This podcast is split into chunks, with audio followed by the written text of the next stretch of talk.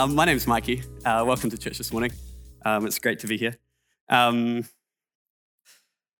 great songs, by the way, worship team. It seems like when you get to speak, um, the worship is so good on a Sunday morning when you get to speak. Um, almost that I don't want to get up and ruin the worship. Um, we're going to come back to worship at the end. So I'll tell you that the end point of this sermon, we are going to come back to worship. Um, the main point of the sermon and the passage today is this question of who God is and how we respond to him as his people. We've been going through 1 Samuel, so you could turn with me to, to 1 Samuel. I don't know if you've been journeying with us through, through Samuel, um, but if you took the time to read through 1st and 2nd Samuel, you would see the theme that comes through is this question of who is God, what is his character, and then what is our heart towards him supposed to be in light of that. Um, the heart is the issue all the way through. How we respond to God is the issue all the way through. And, and you have clear contrasts all the way through. You have Samuel contrasted with the sons of Eli. Samuel, someone who respects God, who fears God, who is holy. Uh, the sons of Eli have no regard for God. They, they are serving in the temple, they are stealing, they are uh, sleeping with people in the temple. As a result, God dismisses them and raises up Samuel to be one of the greatest prophets in the Old Testament. You have Saul and David contrasted. Saul, outward appearance, great. David, uh, the heart after God, maybe not the initial outward appearance that you would choose. And yet, throughout the unfolding of Samuel, you see that David is the one who God blesses, establishes as king, and Saul is the one that he rejects because David's heart is right before God. And so, all the way through Samuel, you see this picture of God as holy. And then the question is, how are we going to respond? So, I'm going to come back at the end of the sermon to worship. That's where we're going to end up. To get there, we're in first, 2 Samuel chapter 6 specifically. How would you individually view God?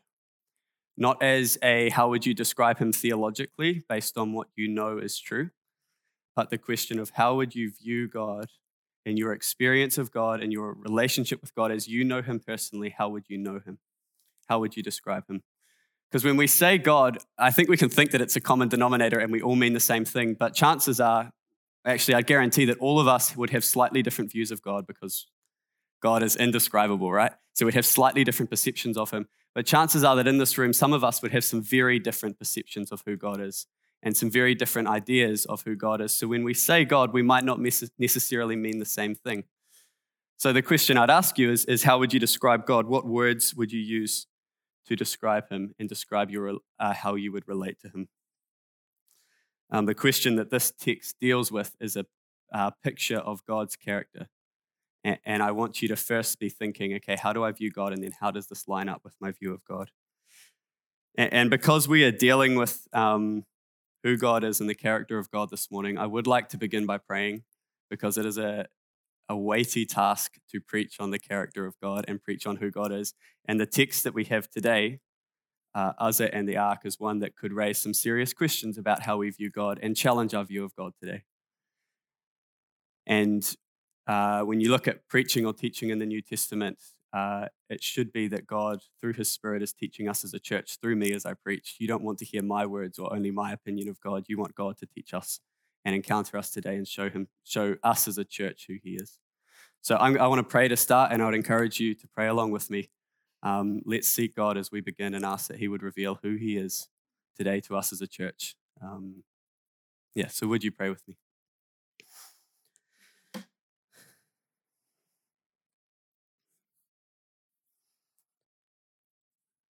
Lord God, um, Heavenly Father. Thank you that we as a church get to come and worship you this morning. Um, and right now we get to come and open your word, uh, literally your word, Lord, um, that you would come and speak to us through your word. I ask that you would do that. Um, think of that question, Lord, of how we view God. And, and I know that all of us will have a different perception of our view of you, Lord. Um, the thing that I would ask for us as a church at Hukanui this morning as we open your word and look at how you reveal yourself in Scripture is that you would be at work in each of our hearts in this church, uh, revealing who you are, revealing where our view of you is wrong, uh, reminding us where our view of you is right, but, but reminding us again of that. Would you show us this morning who you are as the living God and who we come and worship this morning? So please be at work in, in our hearts, Lord. I ask for me as I teach that you would be with me, that it would be your words speaking through me as we, as we open your scriptures, and that you would use me this morning uh, in this church to, to grow us in our knowledge and our view of you, Lord. Um, may we grow closer to you this morning as we open your word and then as we respond in worship at the end. Um, so I pray these things to you as we begin and, and trust that you that you will work according to them. We pray them in the name of Jesus. Amen. Amen. Cool. So hopefully you're at 2 Samuel chapter 6. Um, it is a great text today that we are looking at.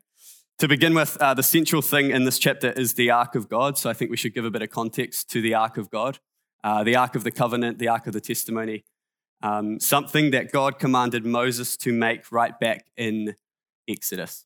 And it was supposed to go in the tabernacle in the Holy of Holies. Um, and, and, what it symbolized it was, it, it was the presence and power of God with Israel. It, w- it was a thing that signified that God dwelt there, and it dwelt in the Holy of Holies, and that was where the presence of God was. So the ark was a gold plated uh, chest with two cherubim carved on the top and a mercy seat on the top as well. And um, the idea was that when Moses would go into the Holy of Holies to speak with God, God would speak to him from above the, from above the mercy seat and from between the cherubim. And so this, this was the place where God would meet uh, with Moses. And the ark itself symbolized God's presence with Israel. Uh, so it had a lot of significance. And throughout Samuel, you see the significance in that the Israelites would take it out to battle with them, and it would symbolize to them that God was going with them. Except right at the start of Samuel, when you see them take it out, their hearts are not right with God. They have no regard for honoring God as holy. They just want to take the ark with them to have God's blessing, but they, they have no regard for following God only. And so they take the ark with them and they think that they're going to win. And the Philistines look on. They see that the ark of God has come into the camp of the Israelites and they say, Oh, we're, we're doomed. The God has come to dwell amongst their camp. We're doomed. But they fight anyway. And God rejects the Israelites that day because they did not honor him. And if you remember Gary talking about it uh, halfway through last year, they took the symbol for God as assuming that God would be with them. But the point there is that you could see the importance that it played. It showed that God was with Israel. It showed that was where the presence of God was. The ark was taken to the Philistine camp and, and they placed it in the temple of the Philistines. And um, the god Dagon was the god of the Philistines, was up next to the Ark of the Covenant. And the first night that the Ark of the Covenant was in there, the god Dagon falls to the ground and, and the next morning is in a worship position of the Ark of the Covenant. So the Philistines are like, okay, well, it just fell over. It's just an accident. Let's put it back up. The next morning, the same things happened, only this time the god of Dagon has been broken in pieces. Uh, and while this is happening, God is breaking out against the, the city of the Philistines. And they say, We can't have the Ark of the Covenant here anymore. God can't dwell amongst us.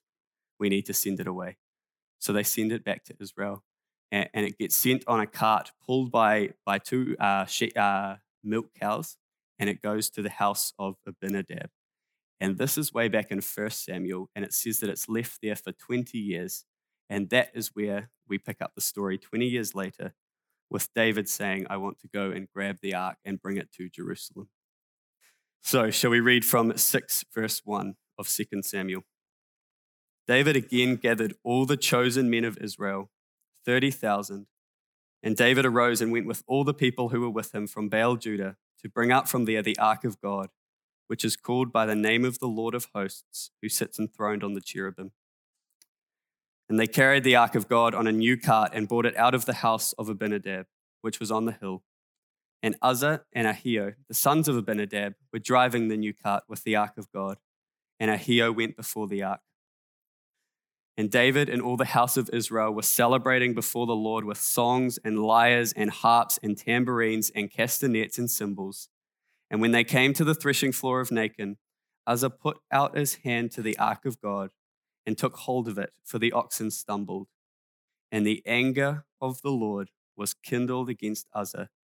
And God struck him down there because of his error, and he died there beside the ark of God. So if, if, if you imagine the scene, they're carrying the ark of God on a cart. Ahio is going before uh, the oxen, and Uzzah is presumably behind. The oxen stumble, the ark is about to fall and hit the ground. So Uzzah does what I would consider would be quite natural, is to put out his hand and stop the ark from falling so that it doesn't hit the ground.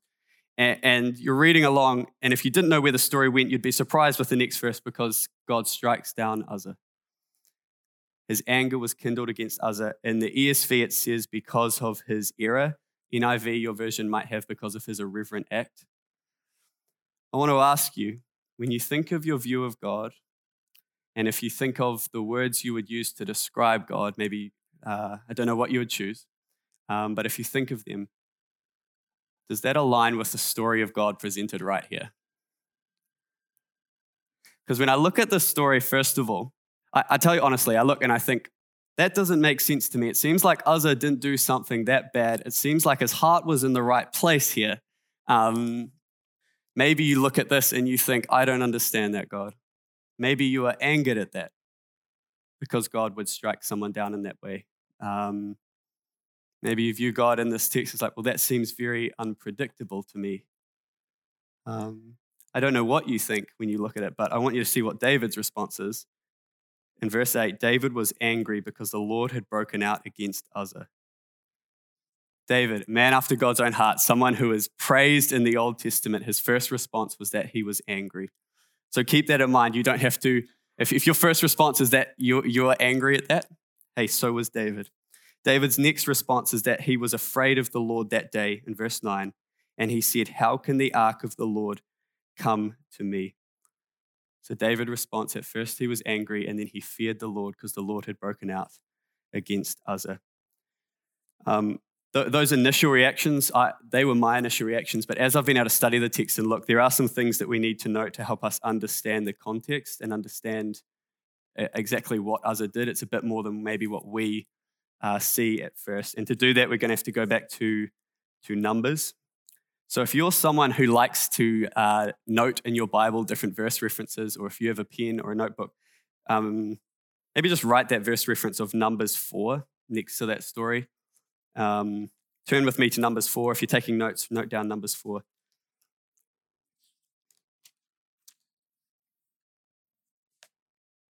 This is where God was giving the commands to the Israelites around how the holy things, such as the Ark of the Covenant, were to be transported.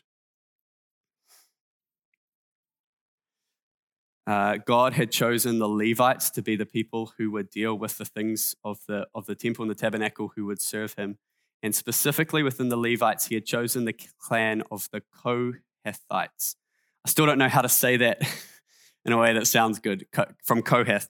Um, and that is the clan that Aaron and Moses are from.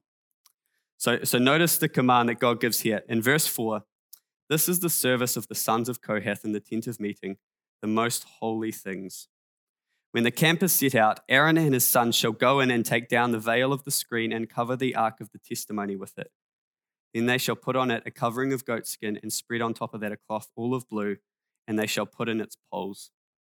So the first thing when when the ark of the covenant is being disassembled so that they can move to the next place, uh, only the priests, sons of Aaron, were able to go in, and they had to first cover it, and they had to put poles into it okay, so that no one could look on it and so that no one would have to touch it when it's moved. The next thing that happened is once that had happened, Aaron uh, would, would tell the Kohathites, okay, you can come in and you can move the Ark of the Covenant now, but don't touch it. You carry it by these poles. You do not touch the Ark. If you look down at 4 verse 15, it says halfway through, after that, the sons of Kohath shall come to carry these but they must not touch the holy things lest they die. And if you look down at verse 17, the Lord realizes that this is a very dangerous thing, moving the things of God. And he says to Moses and Aaron, Let not the tribe of the clans of the Kohathites be destroyed from among the Levites, but deal with them, that they may live and not die when they come near to the most holy things. Aaron shall go in and appoint them each to his task and to his burden, but they shall not go in to look on the holy things even for a moment lest they die. Just to summarize, if you missed that, God says they cannot touch the holy things, and in actual fact, they cannot even look on the holy things unless they die. Do you see the reverence here in this? The idea and the theme that you see coming through Leviticus and Numbers is that God is a holy, holy God. He is separate, He is set apart. And the question that they're playing with is how does God, as holy, dwell with the sinful people? And, this is part of that showing that as a sinful person, you cannot come to the presence of God. You cannot even look on the holy things, otherwise, you will die. There has to be a great reverence there, and you have to do things according to the command. So only the priest can go in it first, and then the people from the tribe of Kohath can move it um, from the clan of Kohath. And that for them was a picture of showing them, okay, this is what it means to relate to God. For us today, we don't have the Ark of the Covenant. We don't have, um, we're not under the same rules, but the same principle that applies back here in Numbers and Leviticus applies for us when we come and we approach God. If you look at um, different parts of Scripture, there are some stories dotted throughout Scripture where men meet with God, where a human being gets to see God and a great thing that you could do is, is go through those passages and just take some time once uh, and go away and think through those passages and see what those experiences were. The ones that I think of when I think of that are when Moses met God on the mountain, when Job meets God at the end of, end of Job and, and God comes to him in a whirlwind and then speaks to him. Uh, when Isaiah or Ezekiel meet God at the beginning of their, of their when they're called to be prophets. Uh, and then when John meets God in, in Revelation and sees God is uh, enthroned on heaven and sees the scene in heaven. All of them have this common theme that they describe the glory of God in, in a unique way, but sort of common themes come through it. They describe the glory of God, but then the next thing that they describe is that they all respond in worship and in awe. And uh, so Moses, he falls to the ground with his face in the earth and he worships. Job says, I've heard about you, but now I see you, and I despise myself. I repent in dust and ashes. He says, I've heard about you. I've heard about who you are, God, but now that I see you, I'm not going to say another word because you are holy and you are glorious, and I am not going to speak another word in your presence. Um, Isaiah says these words. I want to actually look at them if you would turn to the ones in Isaiah, Isaiah chapter 6.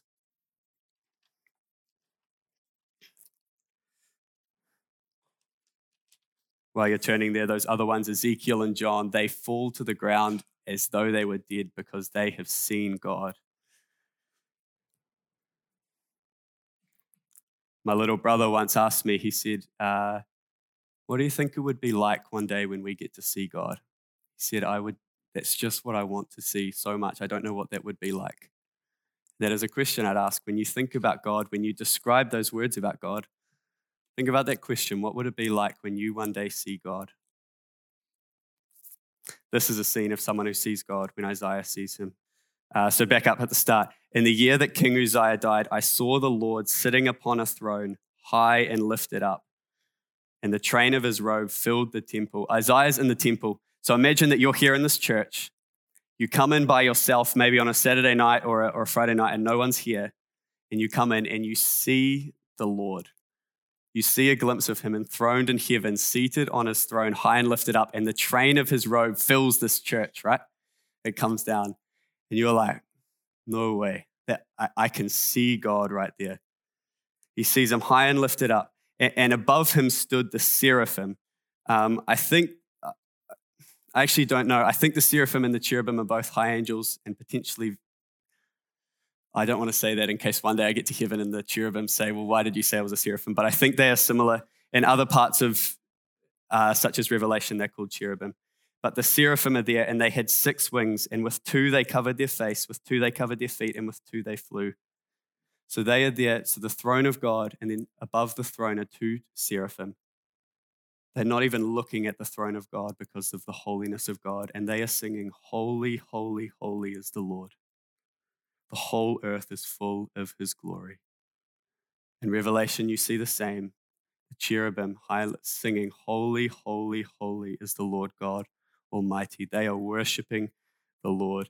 And then the next thing, and the foundations of the threshold shook at the voice of him who called, and the house was filled with smoke. So imagine this at the sound of the voice, this church shakes at the sound of the voice of him who calls.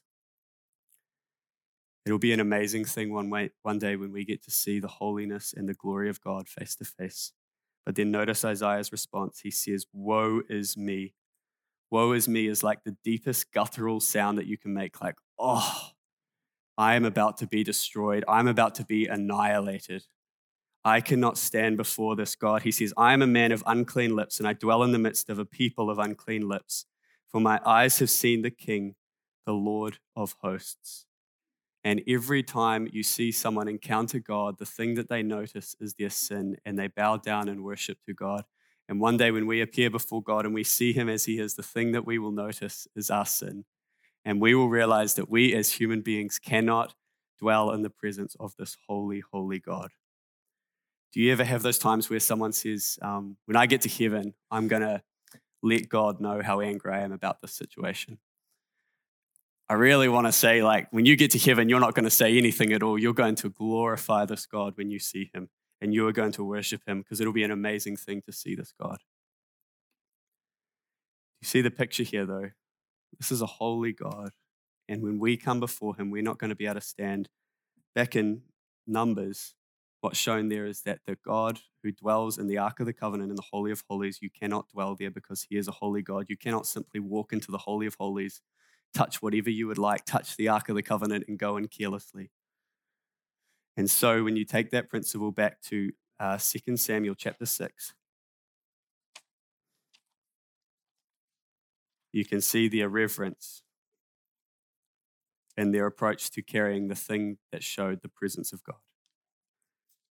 So if we just notice that, um, God commanded that the Kohathites carried the Ark of the Covenant um, Uzzah and Ahio, here in the Samuel one, it doesn't say whether they are Levites, but I don't think that they are based on what David says later on in Chronicles. Um, so these are the wrong people at first managing the ark. The second thing is they have chucked the ark on a cart carried by an ox. When you read Numbers, I don't nowhere do you think, okay, well, what I'm going to do with this is chuck it on a cart, right? You treat this with reverence. You carry it exactly as God said to carry it. You see the warning. They would have known this, and yet they've put it on a cart. There is an irreverence in their act. And so the first point that I want to make here for us is that we are not to be careless in our approach of God. We are not to be careless in our approach of God. Um, just think this morning, um, we don't we don't come to the temple, but when we come to church this morning and we worship, we worship before this God. We, uh, the Bible says that as we meet together, this God dwells amongst us. God is with us this morning as we meet. How has your approach been this morning to worship of God? Because I know for me, I can be careless in that sometimes. I can come and can be worshiping, and my mind will be wandering all over the place, and I'll think of the drums, and I'll be like, "That was an awesome drum solo. I wish I was drumming." Um, my mind can be so quickly taken off the God that I'm worshiping. So I'd ask you, are you careless in your approach to God? When we pray, we come and speak to this God. And I know for a big part of my life, I was very careless in the way that I'd speak to God, and prayer was just something you did as, as Christians.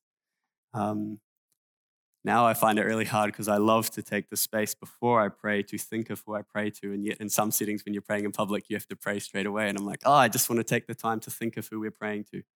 It's very easy to be careless in our approach to God. So I'd ask you um, to examine that. The second thing I'd say is that we are not to be careless with the commands of God. God gave very clear commands here around how they were to treat uh, this holy object of the Ark of the Covenant, and they disregarded it.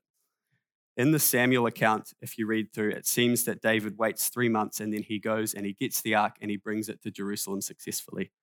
In the Chronicles account, we get a bit more information. Um, so if you're able to flick over with me to Chronicles, sorry, we are turning a wee bit. Uh, First Chronicles chapter 15. Chronicles covers the exact same story, just adds, it, adds a um, a little bit more information to show us around it. David was angry at first, then David feared the Lord, and then in that three months, we can gather that David went away and thought around what they had done. And this is what he says in verse 11 David summoned the priests and he summoned the Levites. I won't read those names. And he said to them, You are the heads of the fathers' houses of the Levites. Consecrate yourself, you and your brothers so that you may bring up the ark of the Lord, the God of Israel, to the place that I have prepared for it.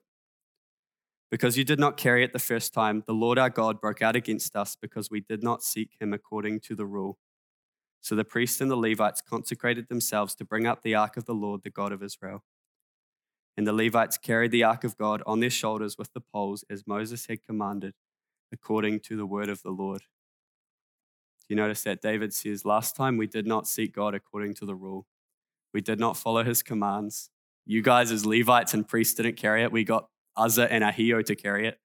Um, so this time, when we move the ark of God, we are going to do so according to what He's commanded us to do. Um, what they do is they do bring the ark back successfully. God does not strike anyone else down. They bring it back to Jerusalem, and the ark is there in Jerusalem. But so I'd give us this challenge we are not to be careless with the commands of God. Uh, the way that I would maybe flesh this out is ask you um, with the commands of God in Scripture for us as believers, how seriously do you take them? I know at times that I have been careless with the commands of God or have disregarded them completely at a time or said, man, does it really mean that? Is I think there's a way around it. Um, God calls us in Isaiah 66. He says, This is the one to whom I will look, he who is humble and contrite in spirit and who trembles at my word. God looks for us to tremble at our word, to come to his word, not thinking, yeah, I'll see if I can make it work or if that works for me or is there another way around it, but to come to his word and say, This is what you've commanded, Lord, so I'm going to obey that. He says, Because I am holy, you shall be holy. And there is a call on our lives to be holy in the same way, to take his commands seriously. And um, we're going to come to this later, but I, I know that we are under, under grace. Um, but still, there are, in the New Testament, in the New Testament epistles, there are serious warnings for, for rejecting the words of God and the commands of God. God is someone to be taken seriously. We are not to be careless with the commands of God. And they would be the two challenges that I would bring from this text. But what I want to do is I want to step away from, from the passage for a bit.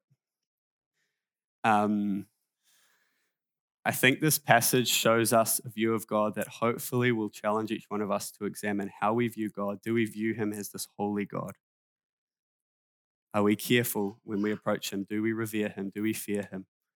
But in terms of this broader question, which is central to the book of Samuel around how you view God, I don't think this gives us the full perspective. And interestingly, before I even knew I had this passage, I, I, was doing a lot of thinking around okay, what is our view of God and what does it mean to relate to Him? Um, and, and I want to share, I suppose, maybe my journey, because I look at a text like this and I think it's very easy for us to say, take, take the points which we should, that God is holy and we should fear him, but leave it at that. And I think that that is only half the story. And as God reveals himself through scripture, and specifically through Samuel, you see the holiness of God and the fear of God, but you also see the other side the love of God, the fact that he calls us into relationship with him, the fact that we can know him. Um, the very next chapter in Samuel, if I was preaching on that, that the push and the drive and that would not be God's holiness, but it would be his, his steadfast love and his faithfulness. Um, so right back to back, you have these two different stories. So I don't want to just focus on, on, on this. I want to take a step back from the story and look at how God reveals himself in Samuel and in the Bible as a whole. Think, keeping in mind this question, each one of you that I want you to be asking, how do you view God? Uh, my story, I would say that growing up, I didn't have a great fear of God. I didn't have a great reverence for God. I couldn't have told you what holiness meant. I think on the relationship side with God, though, that's where uh, growing up, um, that's where I think my, my faith was centered. I was able to pray to God, I was able to talk to Him. I knew His peace and His love and the promises of the New Testament. But I think my life reflected that I didn't have this fear and reverence for who that God was. Um, in 2018, I've shared this before in church, and you might be like, oh, sharing this again, um, was one of the, probably the most profound spiritual moment that for my life, and that was when I began walking around Hamilton Lake. And, and I started doing it because I was like, okay, I need to get better at prayer. And I'm not great at praying, so I need to get better at it. So if I walk around, the idea would be that if I don't feel like praying when I'm halfway around, well, I'm stuck around the other side of the lake, so I have to keep going, right? Um, the first time I walked around, it was very hard to pray. I probably prayed for five minutes and I was very distracted thinking about a whole lot of other things. But quickly, within a week, within two weeks, I would pray all the way around the lake. And the thing that happened, which I didn't even intend to happen, but, but just came about as a result of it, is that I began to experience who this God was, which had never happened before. And I remember I began starting my prayers thinking of, of who this God was, that He was the creator of the world, that he was this awesome God that I was able to come and speak to. And I was like, okay, well, I will give the space. Now, there was about maybe 200 meters that I would walk. And I'd say that is the space that I'll give to thinking about who God is. And then I'll go into my prayer time. Within a month, though, that prayer time quickly became uh, far longer than that of just worshiping this God. Realizing that this God who is enthroned in heaven right now, who seraphim are worshiping him, he's enthroned in glory. That if I was to come before, I would just fall on my face and worship him. That when I pray, I'm able to come and speak to him. That this God is for me, that I'm able to cast my anxieties on him because he cares for me. And what happened over those two, three months is that my view of God and my reverence for God grew and my relationship with God and my, the way I related to Him and my understanding of His love and His uh, mercy for me also grew at the same time. I share that because when I look at people or when I talk to some people, I see that some people are really good in one aspect and they miss the other one. Um, some people might have a great reverence for God, a great fear of God, understand Him as holy, but to reconcile that with the fact that they're able to relate to him and, and uh, know him intimately as a father, that they are able to be a child of God. They're like that. I don't know how that works. Um, or other people who have a great relationship with God and know God's love and experience and worship Him, but they don't have a reverence for God. And so holiness is not that big a deal. Um, I don't know if I've explained that clearly. That's just something I've observed. And so this text here, I think, gives a great challenge for the holiness side for the fear of God. But I want to step back from the text and look at this other side as well. And so I want to uh, camp out at this final text, which is Exodus 34. One thing to note as we, as we come to this the name of God, or the idea of the name in Hebrew, is really, really important um, and shows the identity of a person. And if you look throughout Genesis, God reveals himself as El Shaddai, which is God Almighty.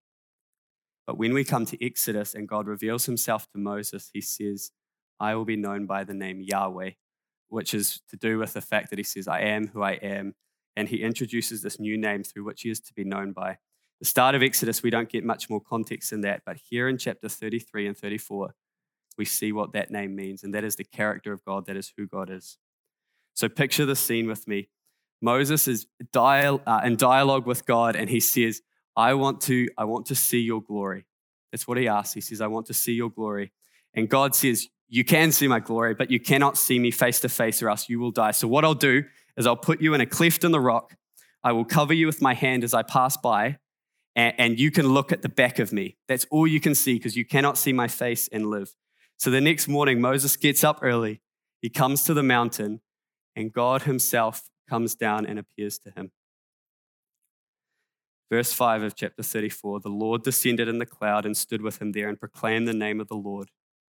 The Lord passed before him and proclaimed, The Lord, the Lord, a God merciful and gracious, slow to anger and abounding in steadfast love and faithfulness, keeping steadfast love for thousands, forgiving iniquity and transgression and sin, but who will by no means clear the guilty, visiting the iniquity of the children on the fathers, on the children, and the children's children to the third and fourth generation.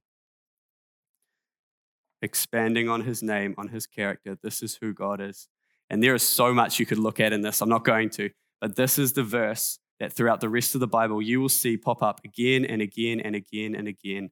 When people like Daniel and uh, Nehemiah and Solomon pray, they pray these, this verse. In the Psalms, the, this name of God the idea that he is merciful and gracious, slow to anger, abounding in steadfast love and faithfulness comes through again and again. Through the prophets, this is mentioned again and again. This is the verse uh, which is the reason why God saved the Ninevites in the story of Jonah. And the same verse is used to describe why he destroyed the Ninevites 200 years later. This is the verse all the way through, and it's God's character. This is who God is. And I want you to notice some things. He is slow to anger. So God does get angry. The story that we see today shows a part where God gets angry. Uh, God does uh, punish, uh, will by no means clear the guilty. Are, he does punish sin. You see that through Scripture. But I want you to see the balance here. God's character is merciful and gracious, abounding in steadfast love and faithfulness. That for me outweighs the, the, the fact that he does get angry and punishes sin. And as you look at the Old Testament, what we've done today is looked at a passage in 2 Samuel 6 that highlights a time where God gets angry. And there are a few passages like that in the Old Testament. We need to look at them and realize that God is to be taken seriously. But the number of passages that show his mercy and his grace and his compassion and his steadfast love far outnumber the ones that show his wrath in the Old Testament, I would say. Um, ultimately shown in the story of Isaiah. We didn't finish it, but Isaiah, a seraphim comes and puts a coal on Isaiah's lips and says, Your sin has been atoned for. A picture for the ultimate place where God demonstrates his steadfast love and faithfulness in the cross of Christ. And if you think of the verse, there's a verse in Ephesians which says, God, because of his mercy and because of the great love with which he loved us, even when we were dead in our sins, made us alive together with Christ. It is by grace we have been saved. Um, the cross of Christ shows this character of God, abounding in steadfast love and faithfulness, showing love to thousands, forgiving iniquity and transgression and sin. And what that means, uh, I suppose what that means for me when I think about it is that God is not this God up here waiting for me to fail so that he can strike me down like he struck down Uzzah but his character is one that abounds in steadfast love and faithfulness. That is his, I don't know how, how to put that. That is his, um, that is his natural, his go to before his wrath, if that makes sense. Anyone who calls on the Lord, when I look at the Old Testament, everyone who calls on the Lord experiences the steadfast love of God. Um, we see that in the cross, and we see that as believers today. Think of the verses that this God we're talking about is the one that says that there is no condemnation for those who are in Christ Jesus. That he gave us not a spirit of fear, but a spirit of adoption as sons, that we can now call him as Father, that this God is for us, and that this God is working all things together for our good. These are promises that we have Christians have because of the abounding, steadfast love of God. So, what I would ask you, as you think about your view of God, each one of you here, which, which side of that spectrum do you fall on? Are you someone who fears God, has a great reverence for God, understands God as holy, but you feel like God has maybe got his crosshairs on you and is waiting you for you to fail, waiting for you to mess up so that he can strike you down. And, and there's a fear there of that. I would say to you that if that is you, go and take some time to meditate on the character of God, on a verse such as Exodus 34, maybe somewhere like Romans 8, and remember the character that He is abounding in steadfast love and faithfulness. Um, maybe for you, you're someone who feels like you can never get right with your sin and, and constantly you're failing. Um, again, I would encourage you look at this view of God. Yes, He is holy. Yes, He punishes sin, but He's also someone who shows steadfast love. Um, maybe you're the other side of the spectrum, though. You know that God loves you, you experience that, but the reverence of God for you is not there. Take some time to look at the passage in 2 Samuel 6, which shows the seriousness that God takes in, the call on our lives to be holy, the call for us not to be careless in our approach of God and not to be careless in our obedience to God. Take some time to think on that and um, let that challenge you. Let that shape you. Let that lead you to live a holy life in light of the holiness of God. And for all of us today, what we notice in this text is that David, right the way through, worships God. He worships God, and it describes that he worships him mightily. I think of us as a church at Hukanui, and I don't think anyone could accuse us of worshiping mightily before the Lord. Um, so I would encourage us, just as a side challenge, when we come and worship, we worship before a great and powerful God. Let us worship Him, not worrying about what other people are thinking around us. Let us come and worship Him. And that is the proper response. And for all of us here today, let us come and worship. So, what I've asked is, as I said, we're coming to worship to finish. Would the worship team come up? Um, I want to give the space for reflection for each of you to think and have space before this God that we've talked about today, asking yourself how you view him. confessing in the areas where you don't view him rightly, asking him to draw near to you. Take, take this space to speak to this God we've talked about. And then the worship team's going to lead into a time of worship, and then Gavin's going to come up and pray. Um, but each of you today, would you take the space now as the worship band just plays to think about this God that we've talked about and how you view him and how you relate to him?